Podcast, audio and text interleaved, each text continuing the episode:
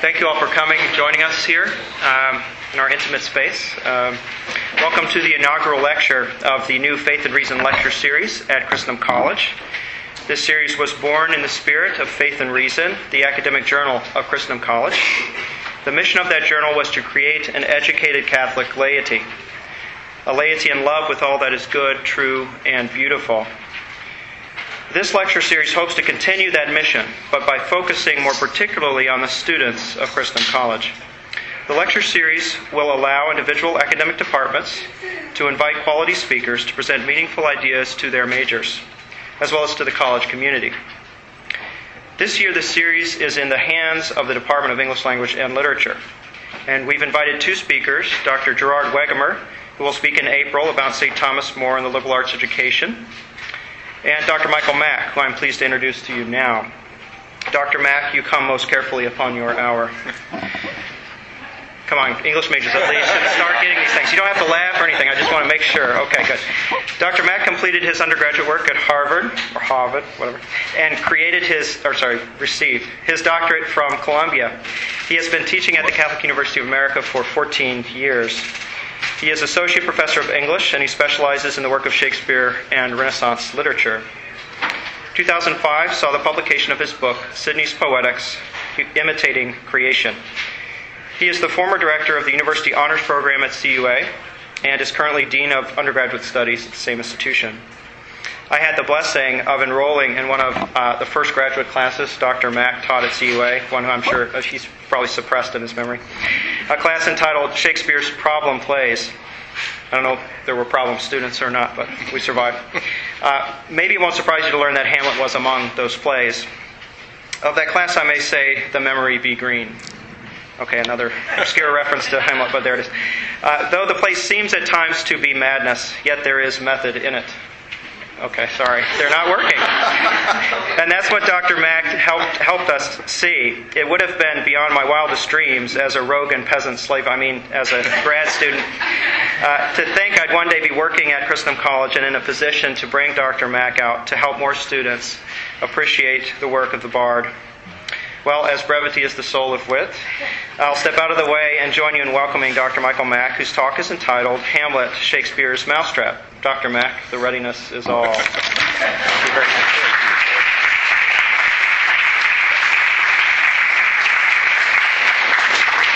Thank you very much, Dr. Stanford. And I, I the ring of that is wonderful, Doctor. It, had I known uh, about this, if I had a prophetic soul and could have seen this offer coming many years ago, I would have been much kinder in that seminar. It, it, it's wonderful to be here. Thank you very much for the invitation. It really is an honor for me. And I, uh, having uh, just received from Dr. Rice a tour of campus, I have to say I'm absolutely charmed. Uh, you have a very special place here, and uh, I'm I want to come back. So I'll try not to blow it. As you may recall, the mousetrap is the name Hamlet gives for the play that the traveling players mount under his direction. Otherwise known as The Murder of Gonzago and supposedly based on a real murder at an Italian court, the play is an obvious mirror of Hamlet's father's death as related by the ghost. Hamlet wants to use the play to confirm both the veracity of the ghost and Claudius's guilt. As he says so memorably, the play is the thing wherein I'll catch the conscience of the king. What I want to do this afternoon is to explore how the mousetrap functions within the world of Hamlet. Specifically, I want to see if it gives any clues as to how Shakespeare intends Hamlet to function within our world my suspicion is that Hamlet is the thing to catch the conscience of the audience. I'll be interested in getting your reactions in the Q&A. Um, since this is about conscience and since you may be moved deeply by my remarks, if anyone has to run off to confession or something like that, I'll understand. One thing that the mousetrap does, for sure, is to create confusion. This is, of course, something Shakespeare's play does from beginning to end.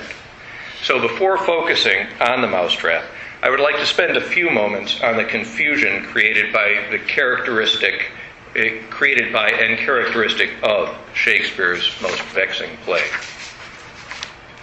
On your handout, if you, uh, if it helps to follow, um, I'm looking at the opening of the play for just a moment, and I'll refer to it uh, a little bit as I go along. And as you see, there'll be some images later on, uh, but I'm not going to be talking about this for a while.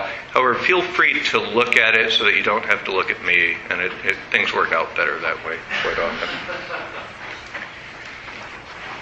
From the play's opening, Who's There?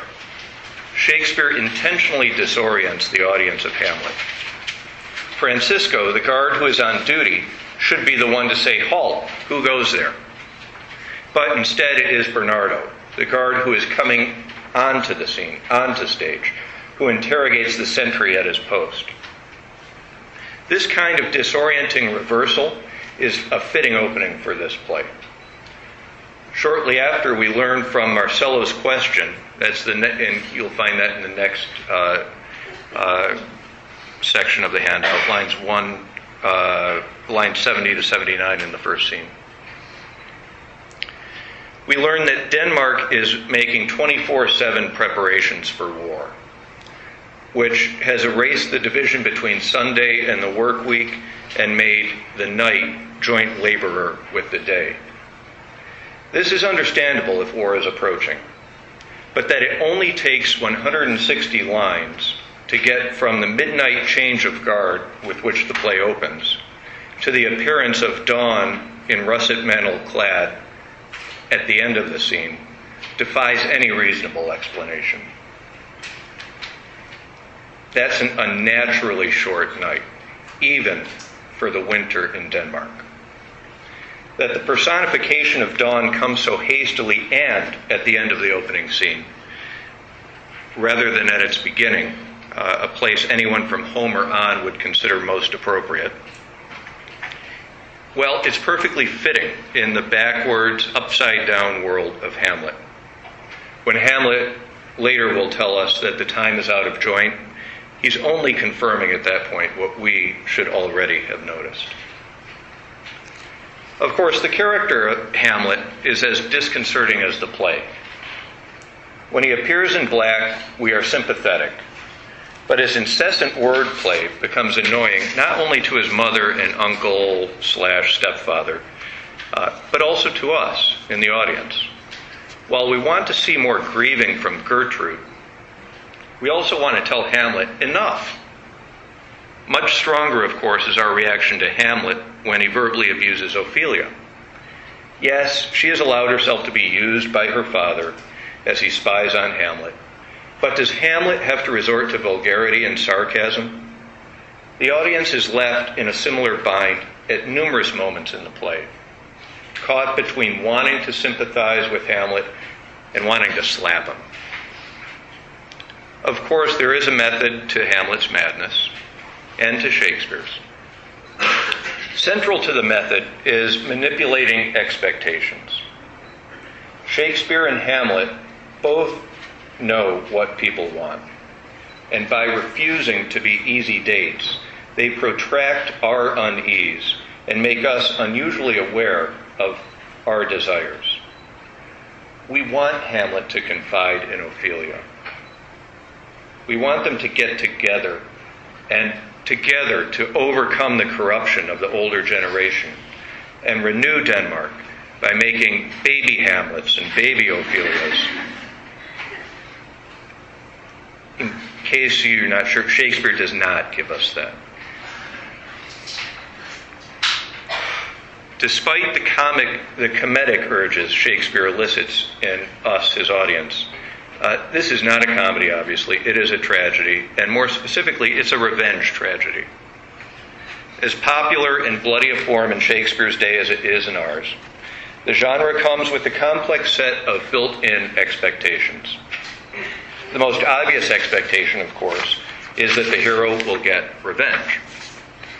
After the mousetrap, when Hamlet comes across Claudius, seemingly at prayer, our desire is one with Hamlet's We want to see Claudius get what he deserves. When we see Hamlet delay and hear him voice his scruples about killing Claudius, that there is no justice in sending a praying Claudius to heaven when Claudius sent the sleeping and unconfessed King Hamlet to wander in purgatorial fire, we practically want to shout out and tell him what we know, which is that Claudius is not really praying. We want to shout out to Hamlet, just do it! The play is made to make us want that. Now, I know you're, you're very good people here, and you, you know not to, if you're in the audience, not to shout to people on stage. And, and you may know that revenge is you know, a little questionable. But come on. You want to see Claudius get it, don't you? I may, in the course of this talk, reveal all kinds of things about me that you really wish you didn't know. But just play along, though, okay? Pretend you're as bad as I am for a while. Okay, he doesn't stab Claudius at that point. Obviously, it's too soon after the mousetrap for a proper resolution. As much as we want to see Hamlet poke Claudius, we understand that the delay is important for dramatic reasons. But after the play has been going on for four plus hours, we no longer see any real need for prolonging the agony. Therefore, when Laertes challenges Hamlet to a fencing match, and Horatio urges Hamlet not to fight, and offers to make an excuse and to stall for him if, there, if he has any misgivings, well, we practically want to strangle Horatio. We want a resolution, one way or another. This is the point, however, when we learn that Hamlet's mind has been transformed. It was during his interrupted journey to England that he learned to act without a plan. He learned that the readiness is all. It is not the readiness we might expect, as in someone being armed and ready. Uh, indeed, at the moment of readiness, he lacks not only a weapon but a plan. Uh, from our perspective and from Horatio's, he doesn't seem ready at all. At this point in the play, the case is just the opposite for Claudius and uh, Laertes. They have conspired and devised a treacherous plan to kill Hamlet with an unbaited sword and or poison. Their plot brings about the final resolution, not the resolution they had hoped for, but one with all the blood and death that we or any Elizabethan audience would want. In fact, as is perfectly fitting for the play, it's too much. We, the audience, get what we paid for. And at the same time, when we finally get it, we're sorry. We look on in woe and wonder, a state in which we are beyond expectation, in which nothing can surprise us. It's in this state that we finally meet Fortinbras, the enemy of Denmark, who arrives as its savior. And in our dumbfounded condition, enemy and savior are all one. Okay, my intention in giving uh, this abbreviated run through of the play, I love it. We have cheap seats up here. This is good. uh, my intention uh, in rehearsing this uh, is to indicate that there's not only a method, but also a, a formal beauty to the confusion that Shakespeare creates. It strikes me that Shakespeare intentionally uses his audience's expectations for his own artistic purposes, in much the same way that a great musical composer does. Uh, here I'm thinking in particular of the false endings of Beethoven, where having introduced fully developed and thoroughly complicated a theme, Beethoven finally co- moves confidently toward a resolution. But then, one measure from the promised end, he aborts it and returns to the theme. And he does this repeatedly. I mean, you know what I'm talking about.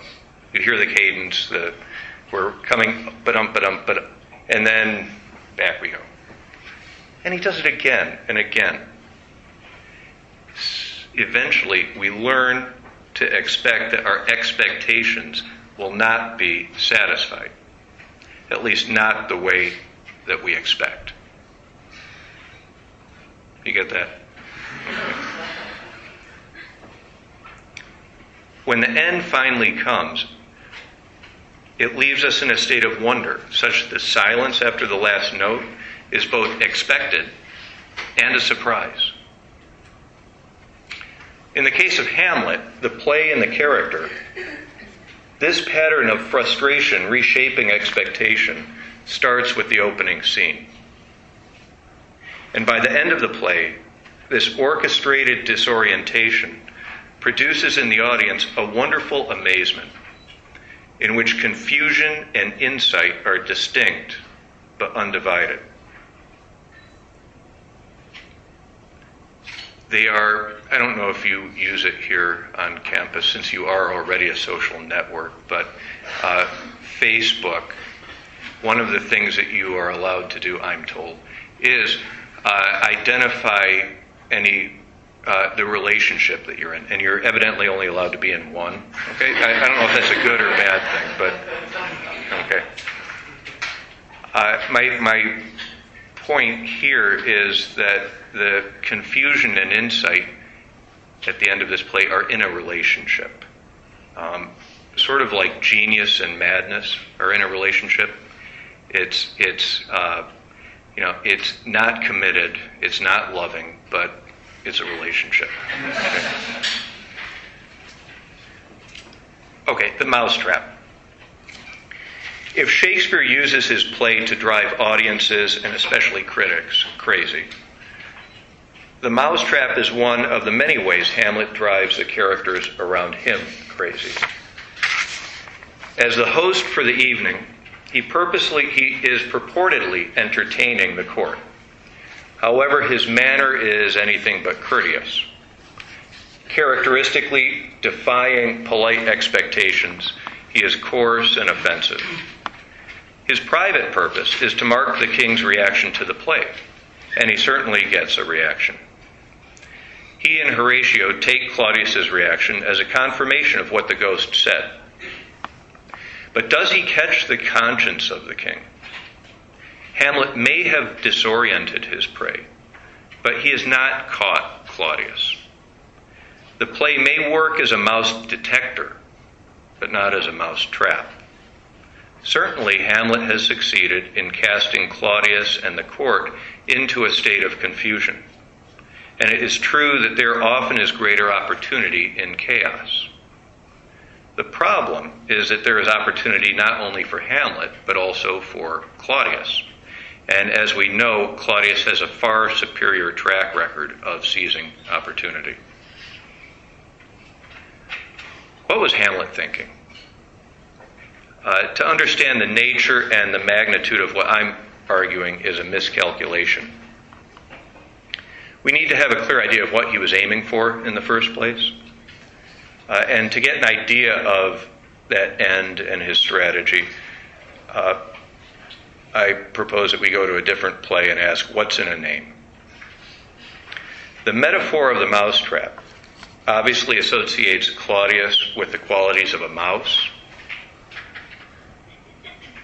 Okay, no one's laughing or, you know. Okay. Uh, in Shakespeare's day, the mouse uh, had a particularly bad reputation for thieving, spoiling things, and lechery. It's not like in children's books. They've really come clean since Shakespeare's day. Um,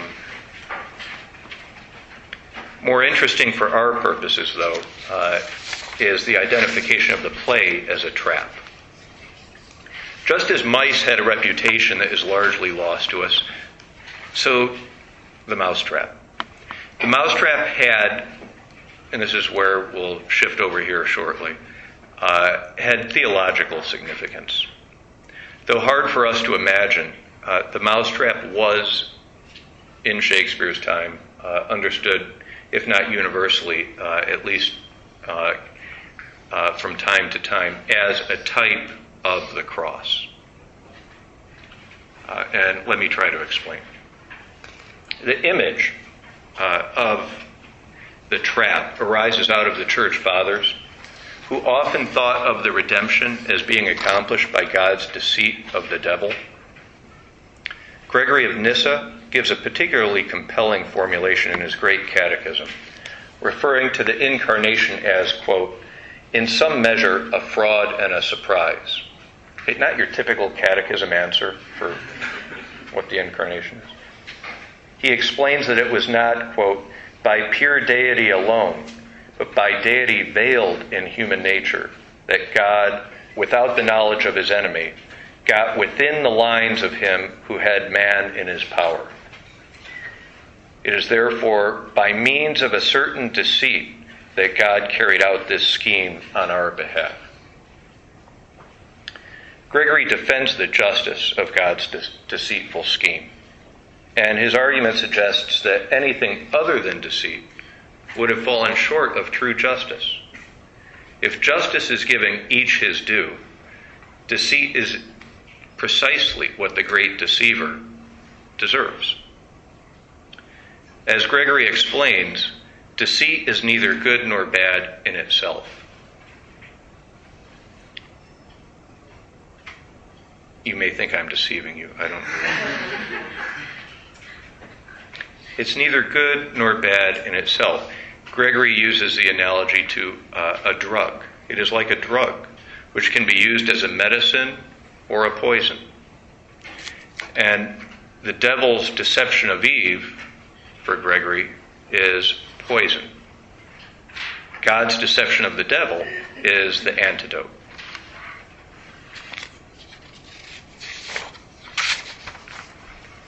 The early fathers liked the image of Christ on the cross as bait on a fishhook.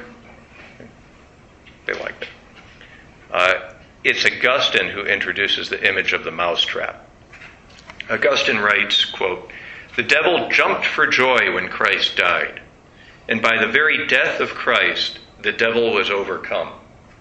He took, as it were, the bait in the mousetrap. He rejoiced at the death, thinking himself death's commander. But that which caused his joy dangled the bait before him. The Lord's cross was the devil's mousetrap. The bait which caught him was the death of the Lord.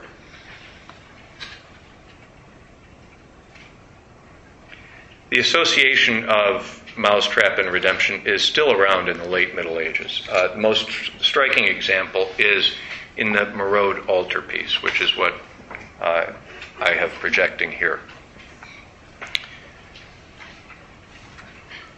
This triptych, has, has anyone been to the Cloisters Museum in New York and seen this? Okay.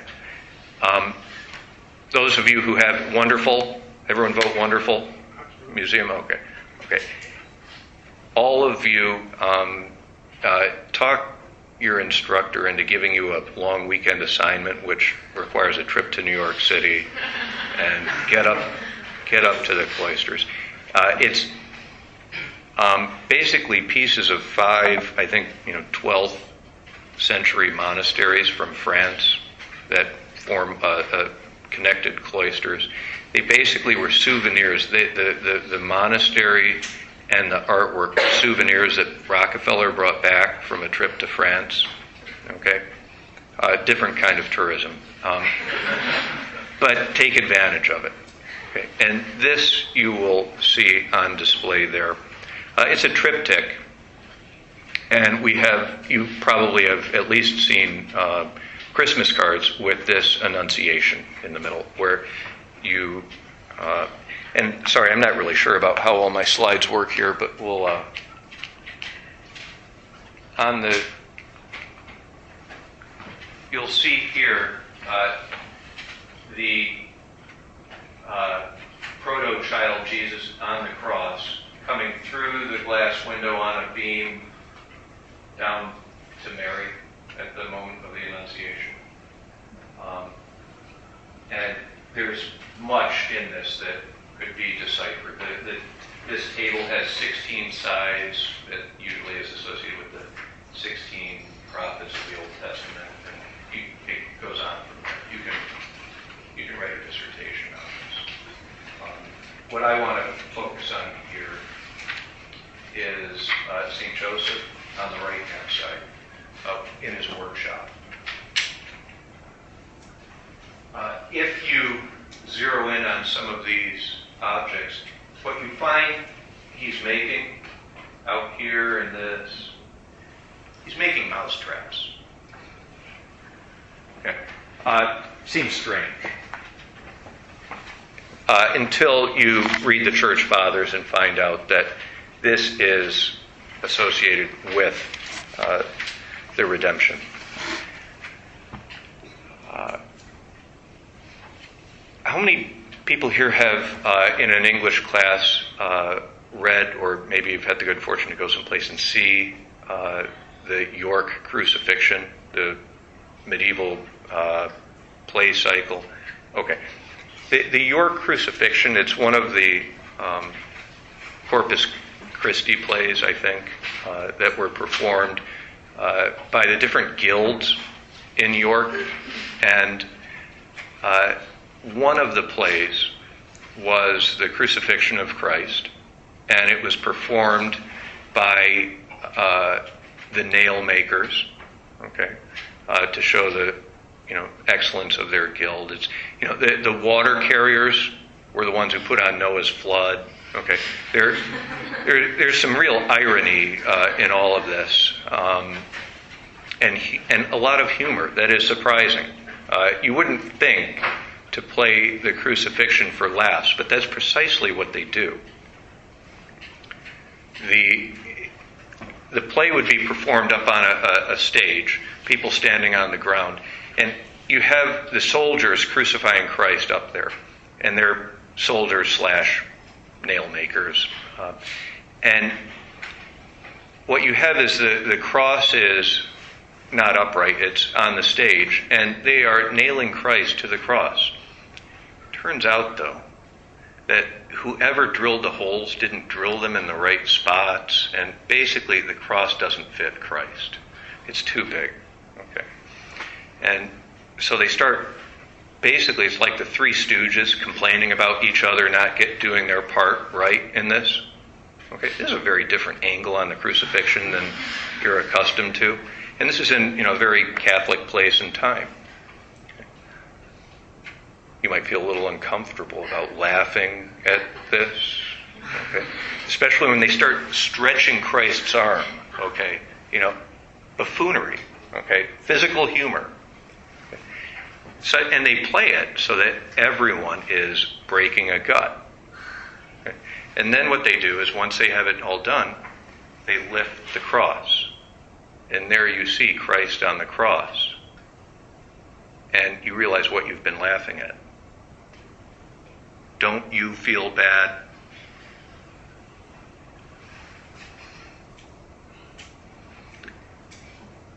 What is this play trying to do? Uh, it's trying to put people in touch with feelings that they should have. Theologically, what you would say is those soldiers, they're so bad for doing what they did. What's the theology of this, though? Okay, why is he being crucified? It's us, all of our sins. And we feel guilty for have, having laughed at this. It's perfect. Okay, you should laugh. And laugh and feel guilty, okay? That's what I'm trying to get you to do. You don't know about Catholic guilt? Is that, uh, that later in the lecture series?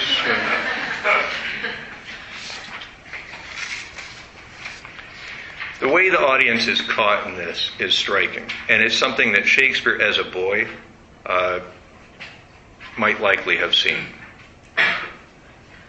Whereas York crucifixion was designed to catch the conscience of everyone in the audience,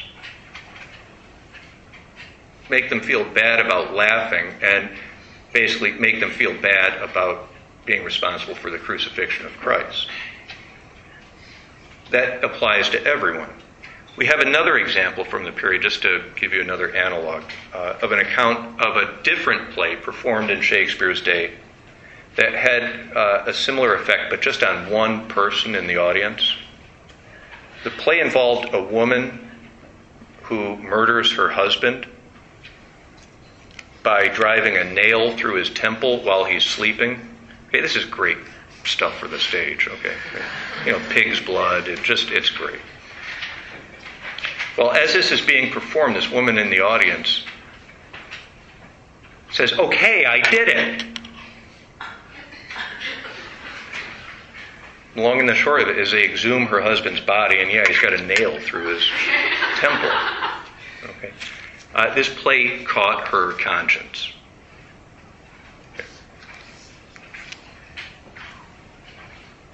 Anyone here do something like that? No. Not yet. that's, that's during exam week that those things really kind of. Okay, back to the mousetrap.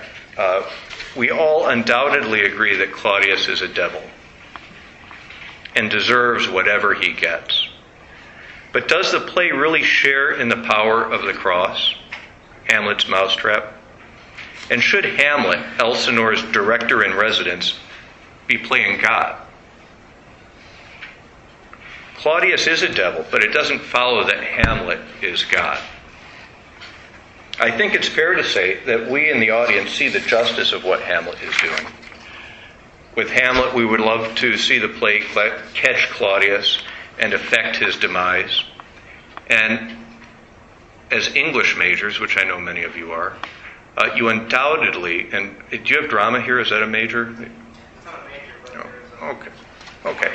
Thespians, um, you, you too would love to see the mousetrap as a vindication of your choice of a major or an avocation.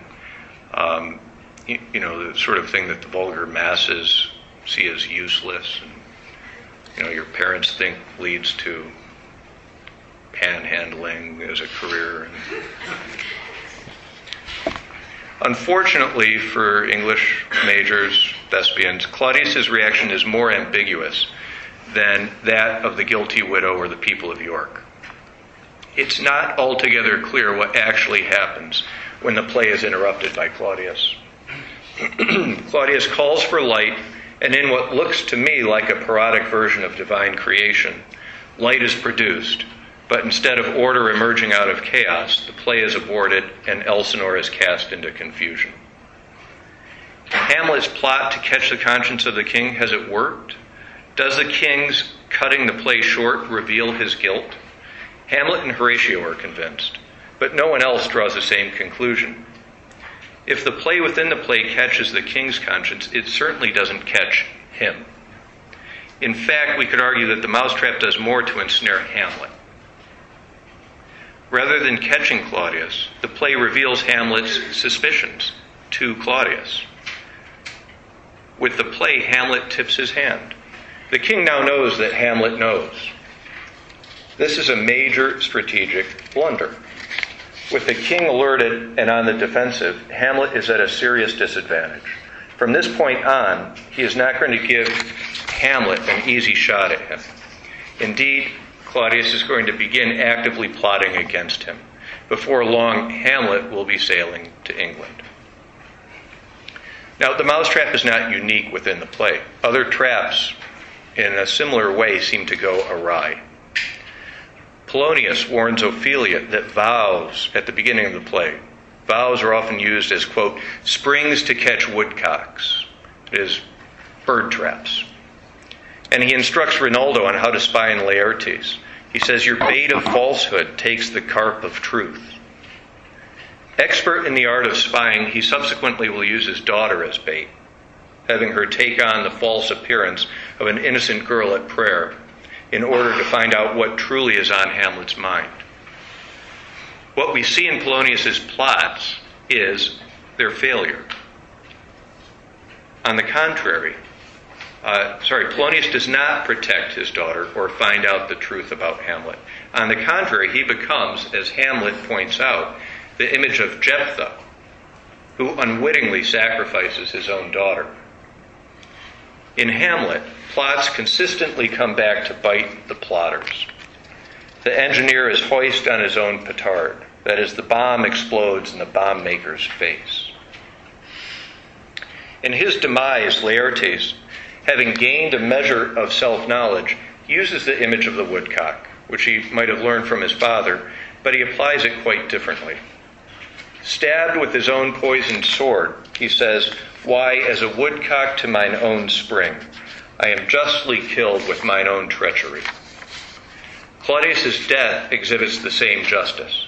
Having poisoned the cup as well as the sword, he is not only stabbed but forced to drink the poison. Horatio, I mean, it seems like overkill. You know, drink this. Okay. It's justice.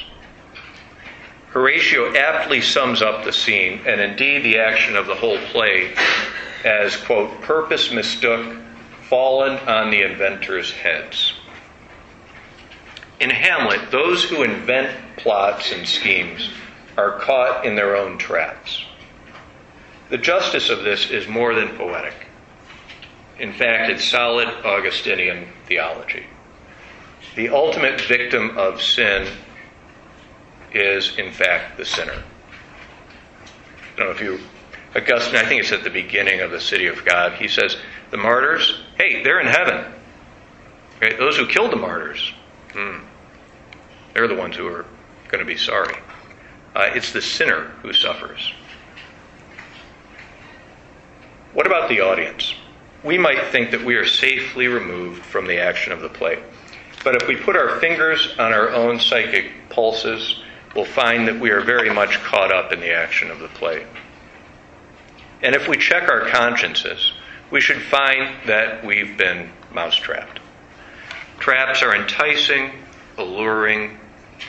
Whether the bait is an advertisement or a Twinkie or a Twitter feed, every day we find ourselves drawn to do things that are not only not in our best interest, but are in some measure our own undoing. Anyone want to hear, you know, confess their Twinkie addiction and be free or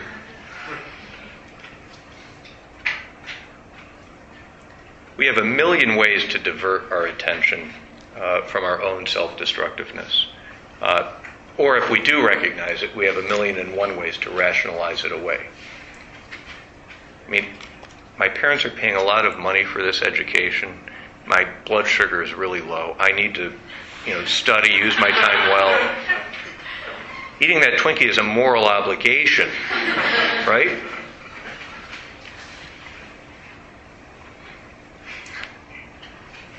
In Hamlet, the bait is revenge, and we want it.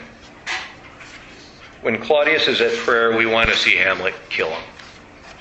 Now, in everyday life, we, polite people here, good Christians, wouldn't want to be caught dead wanting someone else dead.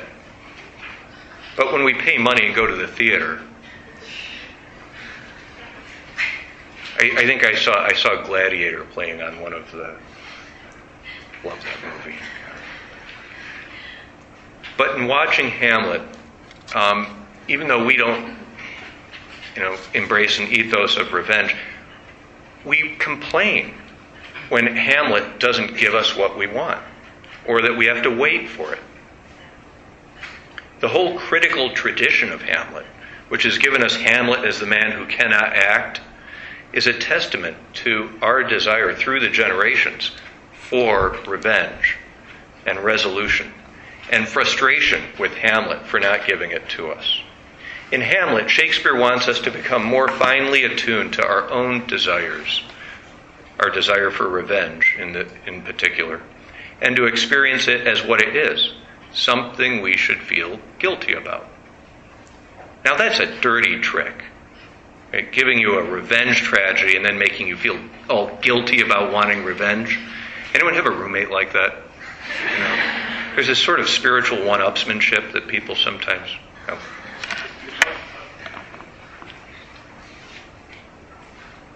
Shakespeare should be ashamed of himself. Um, how does Shakespeare turn a revenge tragedy into a mousetrap? In part by giving us an avenger with a conscience. Sounds I, I gotta quote that or trademark it or something. An avenger with a conscience. More precisely, he places Hamlet in a Senecan that is a pagan revenge tragedy and burdens him with a Christian conscience. This creates serious ethical dissonance. It raises fundamental questions. Is revenge good or bad? It, is it good or bad in a Senecan revenge tragedy? Or is nothing good or bad but thinking makes it so? These are questions that Hamlet raises uh, for the likes of Rosencrantz and Guildenstern and for us. And I hope we do better than Rosencrantz and Guildenstern. Why does Shakespeare mousetrap us? Why? Uh, to make a point about revenge, well, I would argue that the point he's trying to make is much broader. Uh, we too are caught in a world with conflicting ethical codes. Um, how quick are we to throw away our Christian conscience? Navigating the corporate, academic, ecclesiastical, intramural, I don't know what, um, you know, people probably have you know, tried to get in line here ahead of others. And, uh, we, we may, in fact, be caught in conflicting worlds more than we acknowledge. Uh, we may live in more of a Senecan revenge tragedy than we think.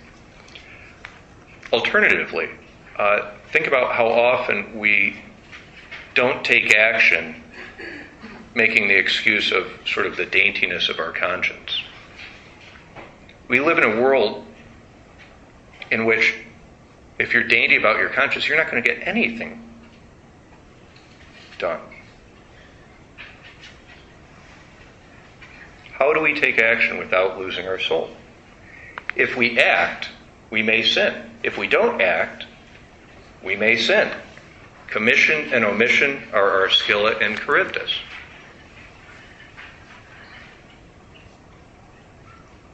I'm not going to call him Saint Hamlet. If you think it's easy to live ethically, it surely is a sign that you live in a very small world. Try to be Prince of Denmark when your father just died. And your scuzzy uncle has bedded your mother. And your father's ghost has ordered you to kill him. And your country's on the brink of war. And your girlfriend just committed suicide.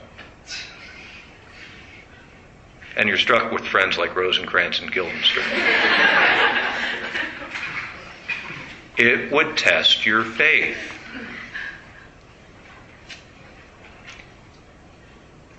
And in this play, the only support for your faith is this creepy mixture of Catholic, Protestant, and pagan Stoic doctrine.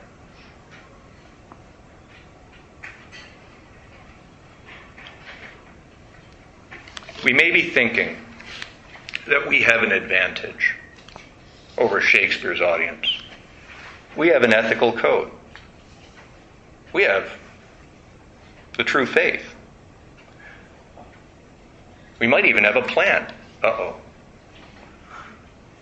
Well, this play should make us think twice. Uh, we see what happens to people who think they have a plan. So, if you can't have a plan, what can you do? Uh, well, you can do what Hamlet does. I think I saw it on a bumper sticker. WW.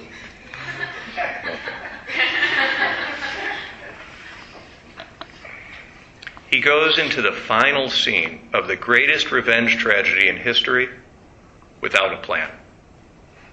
How great is that? Uh, okay, given that, it's at this point I should toss my script, okay? Um, I'm not there yet. Uh, let's look at the last three passages uh, on your handout from Act 5, Scene 2.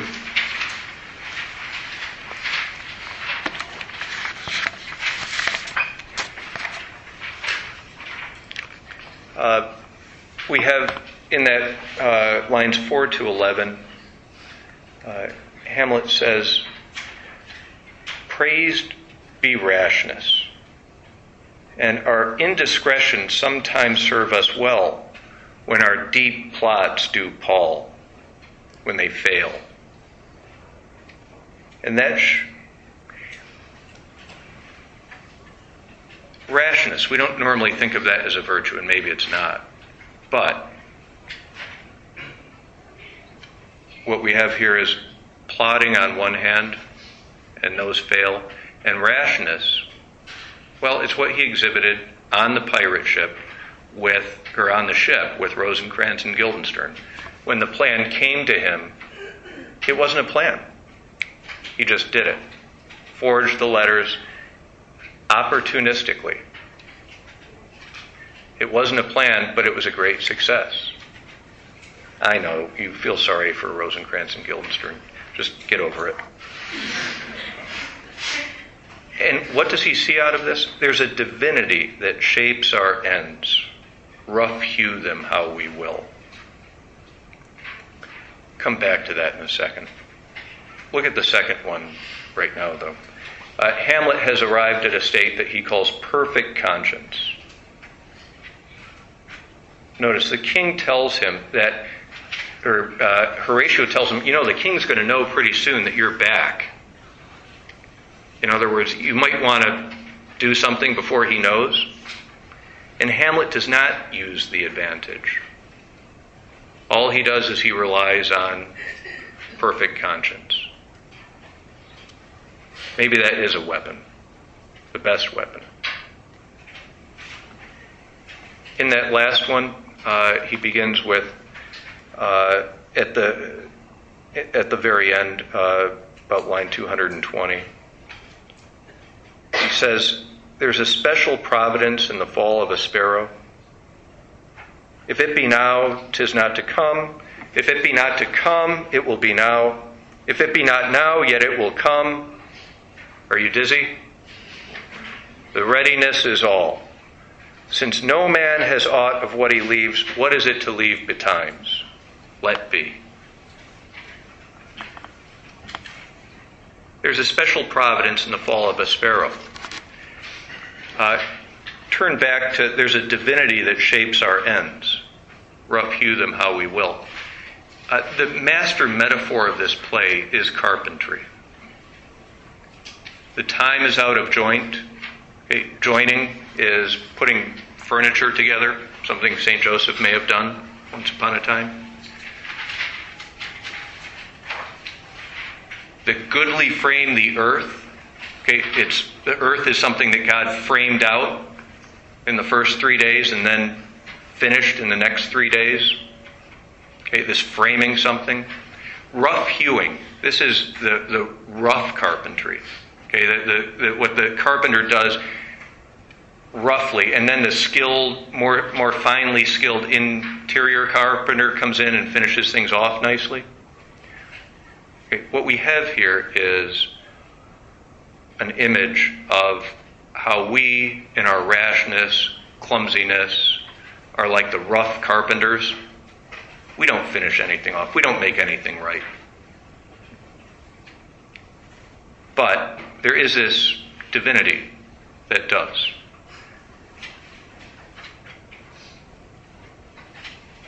At 5 2, back down there, the, what is it? Can I just play the teacher for a minute? And I mean, this, does this kind of lack of pronoun reference really bother you? If it be now, what, what is it?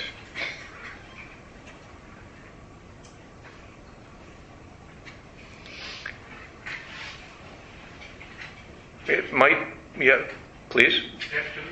Destiny. And what is he destined to do pretty soon? Is it death? Is there is this just a fatalism here? Notice, uh, we had that. Remember that soliloquy to be or not to be. Okay, supposedly about to live or die, sort of breaks down a bit. But to be or not to be. if it be now, it won't be later. What, what would fit in there? Well, if he dies now, at least you don't have to die later, right? Okay? And if it's not now, well, guess what? It's going to come. But then what about the readiness is all? What do you have to be ready for? Ready for your death? The readiness is all. But then look at the let be. Does that resolve the to be or not to be? Let be. It would seem not, because he's just said, accept your death. But then he says, let be. That's not not be, it's be, right? This sort of amen. What is he accepting here? And what I think you see is an acceptance of death that is at the very same time, finally, an acceptance of life, of his destiny. To accept your destiny, you have to be ready for your death. To fulfill your mission, can you do it if you're not ready to die? He's ready to die, and that readiness, in fact, is all. It's all you need. And that ready has another echo about something when the master comes back. Will he find the servant ready? Okay. Notice, we, what does a servant have to do? Nothing, just be ready. Uh, Hamlet has arrived at a state of readiness. Uh, it's something quite different than having a plan. It's not plotting and scheming.